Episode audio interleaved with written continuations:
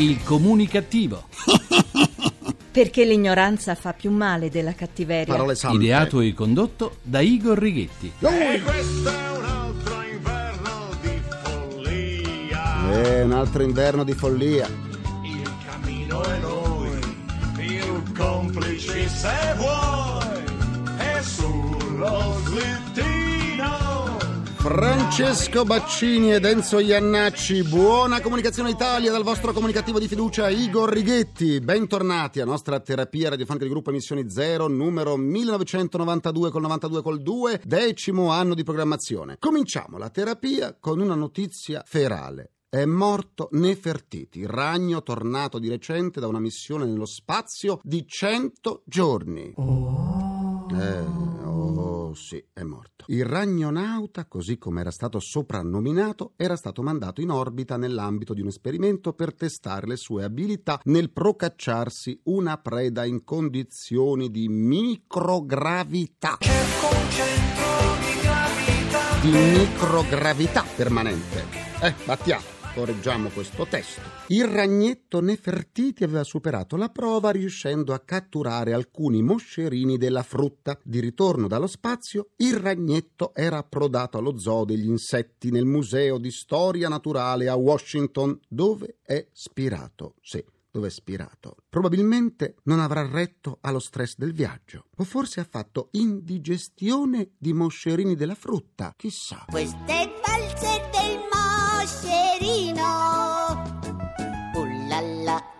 Eh sì, il ragnonauta Nefertiti è morto e i moscerini ballano. Oppure è stato assassinato nello zoo dagli altri insetti invidiosi della sua popolarità. Eh? Visto che è stata comunicata la morte del ragnonauta, tutti noi, tutti noi ora vogliamo sapere le cause del suo decesso. Qualcuno sta indagando? Eh, ti pareva? Come si parla di scomparse, arriva sempre lei. Sì, Federica Sciarelli e il suo Chi l'ha visto. Cambiamo argomento. Il Consiglio Supremo della Radio e Televisione in Turchia ha inflitto all'emittente che trasmette nel paese il cartone animato The Simpson una multa di quasi 53.000 lire turche accusando la serie di blasfemia, sì, per avere preso in giro Dio. Nel mirino dell'autority audiovisiva del paese della mezzaluna è finita una puntata del celebre cartone animato americano nella quale, fra l'altro, Dio offre il caffè al diavolo. La multa dovrà essere pagata dalla TV privata che ha trasmesso la puntata e per l'autority audiovisiva turca è sufficiente che in un cartone animato Dio offra un caffè al diavolo per far scattare la denuncia per blasfemia con relativa sanzione? Se la Turchia dovesse entrare in Europa, rischieremmo dunque l'eliminazione dal video dei tanto amati Simpson?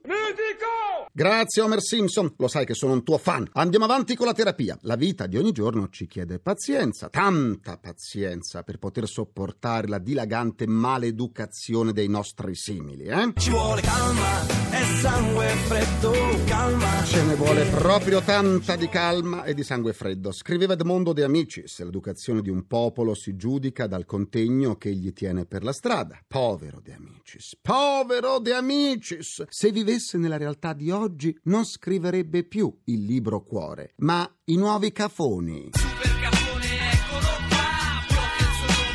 Già, scriverebbe i nuovi supercafoni. Che cos'altro sono coloro che parlano a voce alta, sovrapponendo le loro voci per la strada, magari sotto le finestre, nelle ore in cui le persone, gli altri possono riposare, leggere, scrivere o anche guardare la televisione? E il parcheggiare auto e scooter in modo da costringere gli altri, motorizzati o a piedi, a fare delle gincane per passare, magari facendosi venire, se anziani pedoni, il cosiddetto mal di vita. Imboccare strade contromano, come fece l'auto blu dell'ex presidente della regione Lazio, Renata Polverini, per andare in un negozio di calzature o salire in bici o in motorino sui marciapiedi facendo venire un soprassalto a chi, a chi conduce al guinzaglio un cane, porta per la mano un bambino o a un anziano che a stento porta se stesso, gli autori di tutte queste smargiassate sono autentici cafoni o super cafoni. E che cosa dire poi delle auto ferme con la musica a tutto volume? E che musica! Non so se avete notato, ma l'uso del cestino per gettare i rifiuti quando si è in strada è è pressoché sconosciuto. Mamme scartano le caramelle o i biscottini che danno ai figli e gettano l'involucro a terra. Persone che si soffiano il naso coi fazzolettini di carta e fanno la stessa cosa. Cani che fanno i loro bisognini e padroni che fanno finta di non vedere. Girano la testa da un'altra parte e lasciano lì il fagottino olezzante dal quale col freddo si alza una nuvola di vapore. Mi viene il vomito.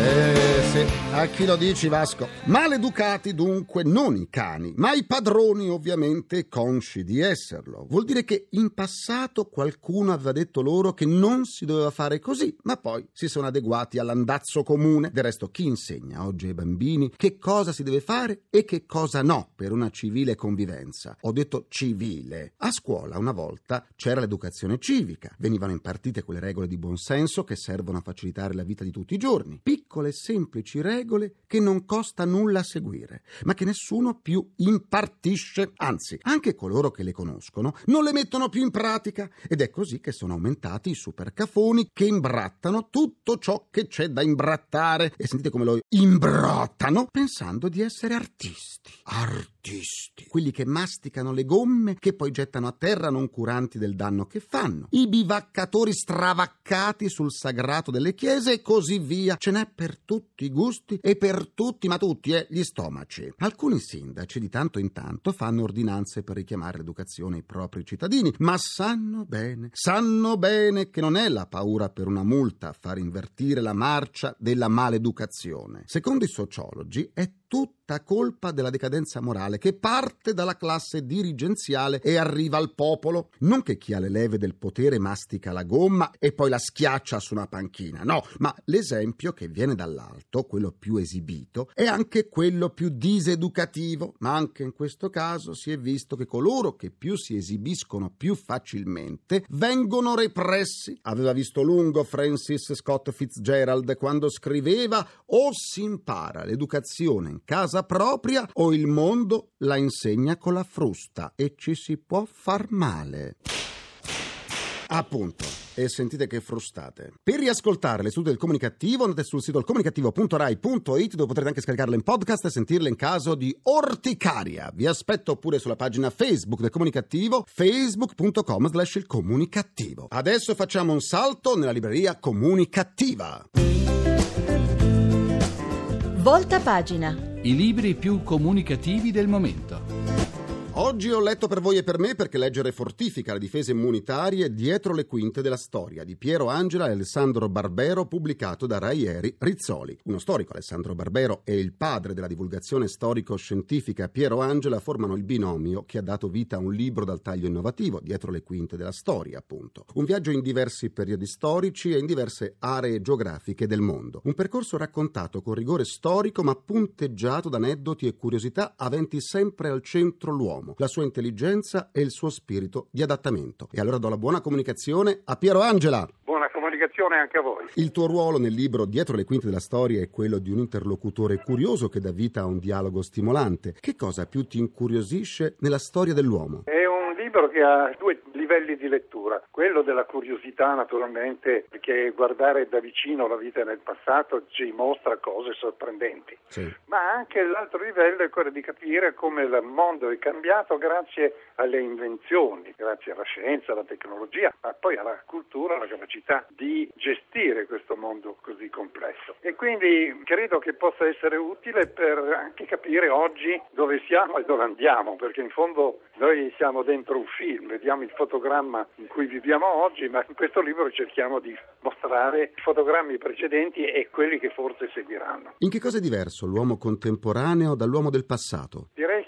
Esattamente lo stesso uomo, perché geneticamente non siamo cambiati. Non solo, ma molti dei valori sono rimasti. Quello che è cambiato è il contesto, naturalmente, e allora il comportamento è sempre regolato dal mondo in cui si vive. Allora, per esempio, c'è una cosa curiosa, tra le tante di cui parliamo nel libro, è il fatto che in passato non esistevano le prigioni. Sembra curioso, ma è così. Cioè, una persona non veniva condannata a due anni, una sei anni o all'ergastolo per una ragione molto semplice, perché non c'erano i soldi per mantenere gratis una persona senza lavorare e dargli da dormire da mangiare, senza che facesse niente. Allora le pene erano di altro tipo, erano pene pecuniarie, erano pene corporali oppure erano la galera, la vera galera nel senso che erano le navi sulle quali bisognava andare a remare. La prigione c'era per i prigionieri in attesa di giudizio, ma non c'erano le prigioni come da noi. Questa è una cosa curiosa. Ma visto che siamo nell'attualità, quindi si parla della fine del mondo, no? Con queste Sì, la profezia Maya, sì. è curioso vedere che nell'anno 1000 c'era anche naturalmente queste cose, 1000 non più 1000, però eh, se si va a vedere da vicino come ha fatto il professor Barbero andando a vedere gli atti notarili, eccetera, in realtà la gente faceva contratti trentennali alla vigilia, quindi anche perché nessuno sapeva che era, si nel- alla vigilia dell'anno 1000, lo sapevano quelli che sapevano leggere, le persone colte, la, la popolazione sapeva neanche la proprietà, non aveva dei registri di nascita e quindi tantomeno la storia dell'anno 1000. Quindi tra l'altro noi abbiamo avuto curiosamente, ti ricordi il bacco del millennio Come no? nell'anno 2000, quindi eravamo più È preoccupati sì. del blackout tecnologico che del futuro dell'umanità. Piero, parliamo anche dei tuoi impegni televisivi. Domani andrà in onda su Rai 1 in prima serata uno speciale da te ideato e curato dal titolo Uscire dal tunnel. Quali saranno gli argomenti e quali gli obiettivi? Naturalmente il tema è legato alla crisi che stiamo attraversando, però sarà un programma, chi lo vedrà sarà credo sorpreso perché è molto creativo per dirti che noi cerchiamo di capire cosa è successo attraverso una specie di gioco dell'oca con 12 caselle andando a vedere tutti i punti che hanno portato l'Italia dove ci, ci trova ora.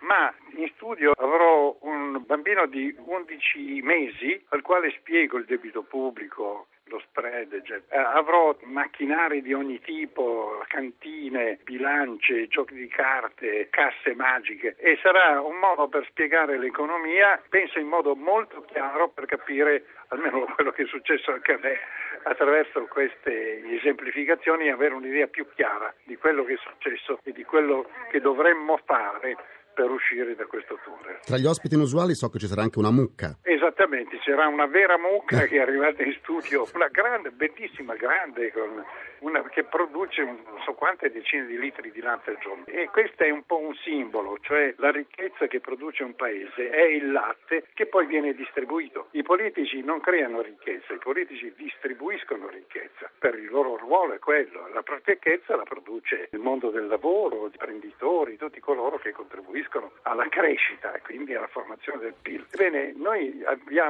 distribuito più di quanto abbiamo creato e quindi questo crea, chi- chiunque la bilancia lo può capire, a partire dal bilancio familiare, e questo crea uno squilibrio che ha delle ragioni ben precise che noi cerchiamo di esaminare. Vi ricordo il titolo del libro Dietro le quinte della storia di Piero Angela Alessandro Barbero, è pubblicato da Raieri Rizzoli e ha 280 pagine. Buona comunicazione a Piero Angela! Buona comunicazione anche a voi, grazie.